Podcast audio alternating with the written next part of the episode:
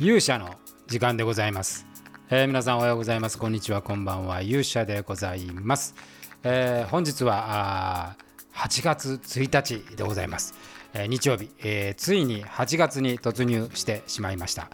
ね、えー、まあ本当にこう月日が経つのが早いというかまあオリンピックもねもう進んでおりまして、えー、まあ感染者はね増えていてまあいろいろ騒がしいですがあどうなっていくんでしょうね。まあ、あの基本的にまあ途中でこうオリンピックを中止するっていう考えはないでしょうけれども、まあ、この後のパラリンピックがどうなるかっていうのはね一つ心配なところではございますけれども、えー、本日はですね、えー、と私は撮影に出かけておりまして、えー、我々が日テレ HR にね私今所属してるんですけども日テレ HR で作ってるその研修プログラムの中にはですね動画を使うんですけどもその中で特に最近力を入れてるドラマロールプレイというね、えー、ドラマを使ってえー、そこでまあ意思決定をしていくっていうプログラムがあるんですけれどもこれのシリーズでやってる「カズサ」っていうシリーズのね、えー、撮影を行ってきました。今日はちょっとそのお話をしたいと思います。それでは皆さんしばしお耳を拝借いたします。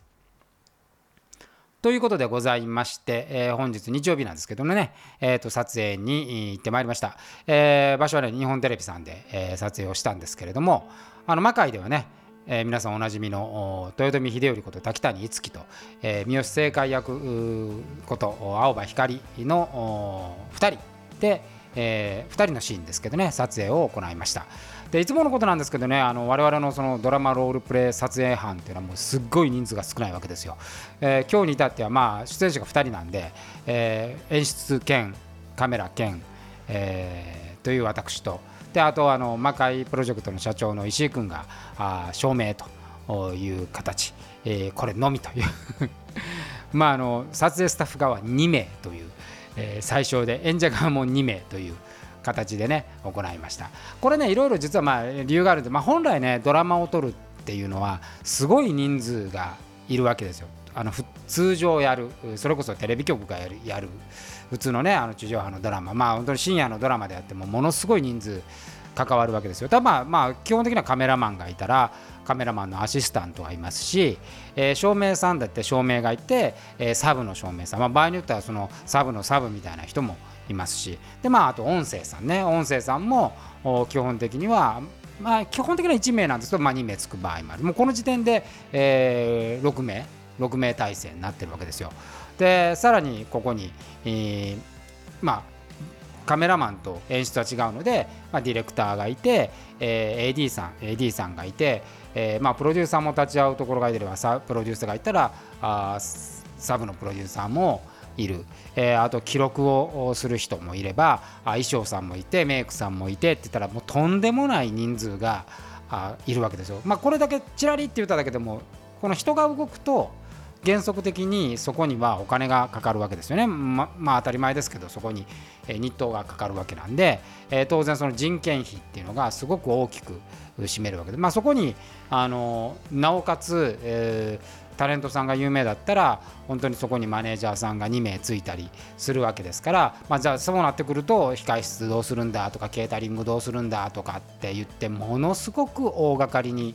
なるわけです。これは小さなドラマであってもあのそれぐらいテレビ局なんかの場合はそれぐらいの人数が動く。ということはですね、まあ、簡単に言うと、まあ、コストもかかるし、じゃあこう気軽にね取り直しだとか日程の調整だとかっていうのも簡単にまあその関係者が増えれば増えるほど当たり前ですけども調整は難しくなるわけですから、まあ、だからそのプロデューサーとか AP とか制作って言われる人たちの能力がすごく問われるわけですけども、まあ、いずれにしてもそのコストがやっぱかかるので、えーまあ、我々はその研修に使う、まあ、ドラマを撮っているんですけれども、まあ、研修って言ってもねそのその地上波のドラマじゃないんで別に広告費をもらうわけではないですから研修予算の中で、えー、賄っていくっていうことになるんでまあ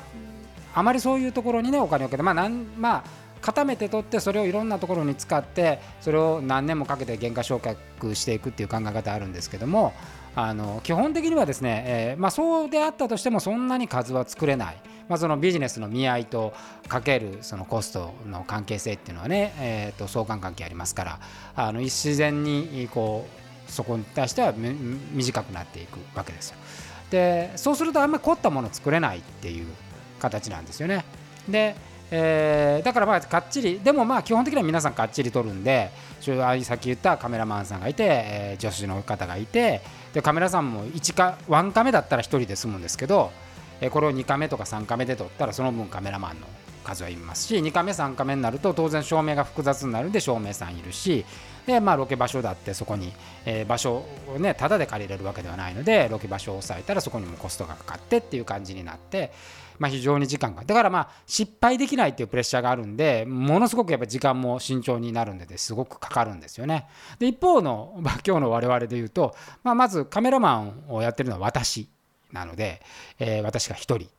ですしで演出も私なんでカメラを見て私が自分で演出をつけるっていう状態ですから、まあ、この時点でもうあのでしかもまあカメラに音声まあ音声だけがちょっとね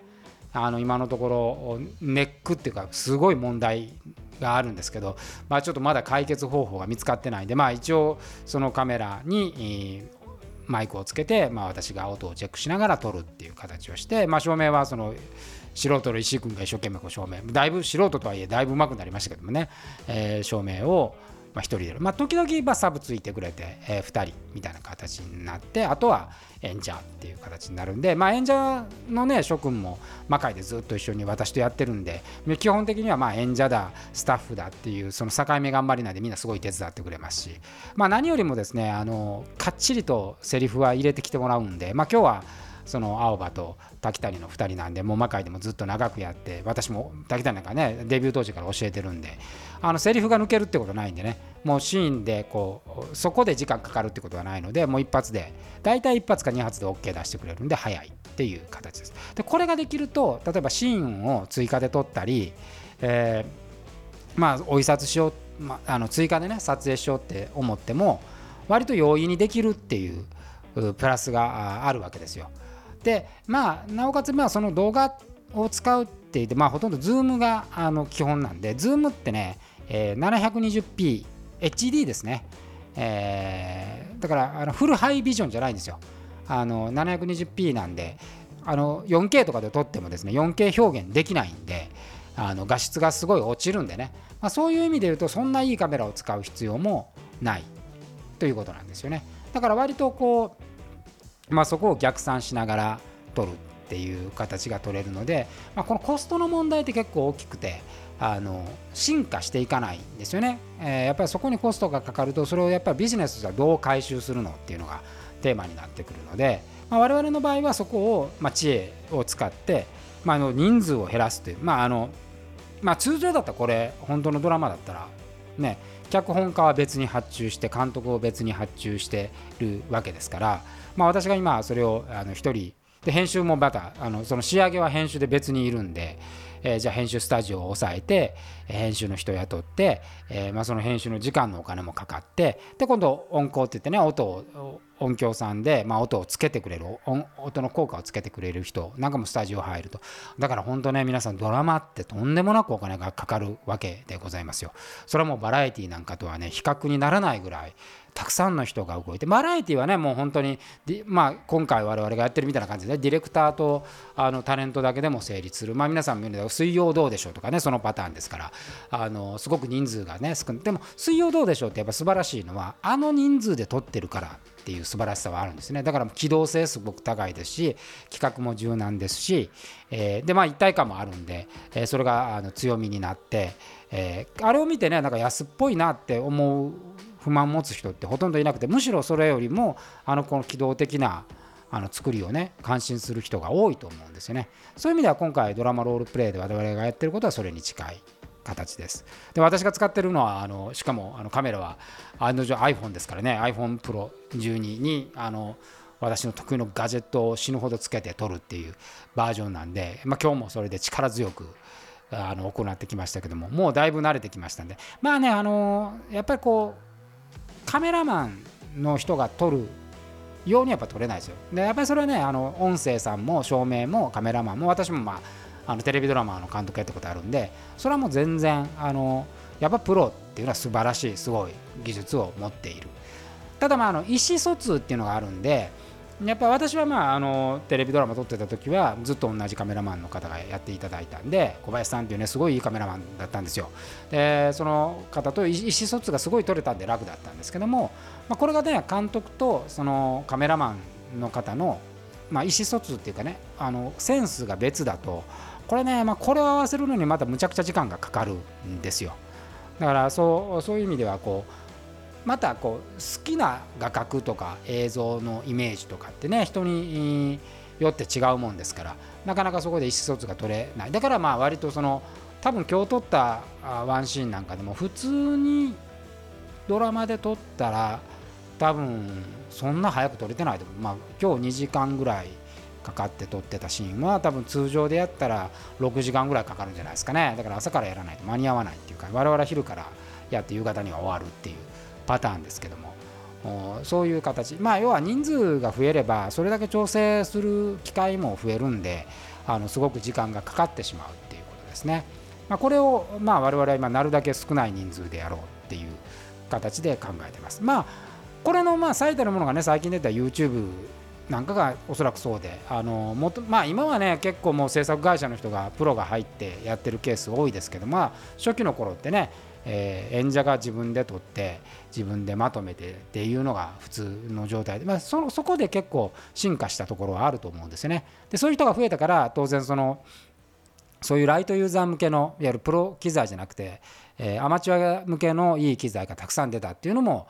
まあ進化の次第ですけどまだね多分ドラマっていうものに関してはねあのまだまだそういう状況にはなってないと思うんで、まあ、ここはちょっと攻めようがあるなという感じなんですけれどもね。えー、まあ、このドラマの、ね、内容はまたちょっと別途別の時間に話したいと思うんですが、まあ、今日はその今まででもあのすごい少ない、えー、合計6名っていうね、えー、メンバーで、え撮影をしましたけどもうあの本当にアナログで、えむちゃくちゃ面白い撮影でしたね。でまあ、あの出ている青葉と滝谷と、まあ、魔界からずっとやってる、まあ、この2人があのねえー、片方185男性185女性176ですからね、えー、私のホームページで174になってるんです。けど今日本人が176ですという自己申告したんでこれから直さなきゃいけないんですけども。やっぱあの大きいってのはやっぱり素晴らしいですね。ちょっとブログにも書いたんですけどやっぱ大きいっていうのはねやっぱりそれだけでこう存在感が出るんであのものすごい私はやっぱりこう、ま、あのやっててねあの大きいっていうのはねやっぱ武器だと、まあ、それをどう生かすかっていうのはね次その自分の長所をどう生かすかっていうのはま次のテーマにはなってくるんですけどもまだまだね、あのこの2人若いですから、えー、これから伸びてほしいと思うんですけどまあ非常に今日はそういう意味ではこう盛り上がった一日でございました。まあ、今日からえ撮影が続いて、まあ、私が自分自身のねあのちょっと撮影でテレビの撮影があったり自分私が出演する撮影があったり、えー、まあ、この今日撮った「カズサ」っていうシリーズのちょっと重たあのシーンが多いのをバーッと火曜日に集中で撮ったり。で盆明けてからゴーンの撮影ドラマですね。魔界のスピンオフの撮影がドコッと入ってる。みたいな感じなんでまたこれからね撮影を繰り返しながら。毎回撮影するとね毎回何かしらのねミスをしてるんですよ私。あの毎回ね後でうんこれはこうした方が良かったなっていうミスを犯すんですけれど、えー、今日もあのまだねこの吸い出して編集の段階になって気づくんで今日吸い出しやってないんで、まあ、またそういうのは出てくるかなと、まあ、こういう進歩をねしていくっていうのもまあ楽しいとこではございます。えー、ということでございまして、えー、本日はあ、まあ、撮影のねお話で、えー、ございました。えー、またいろいろ、あの動きがね他のことでもまあもしもなんかもこの間今日今日昨日今日、えー、中田敦彦さんねあっちゃんがあ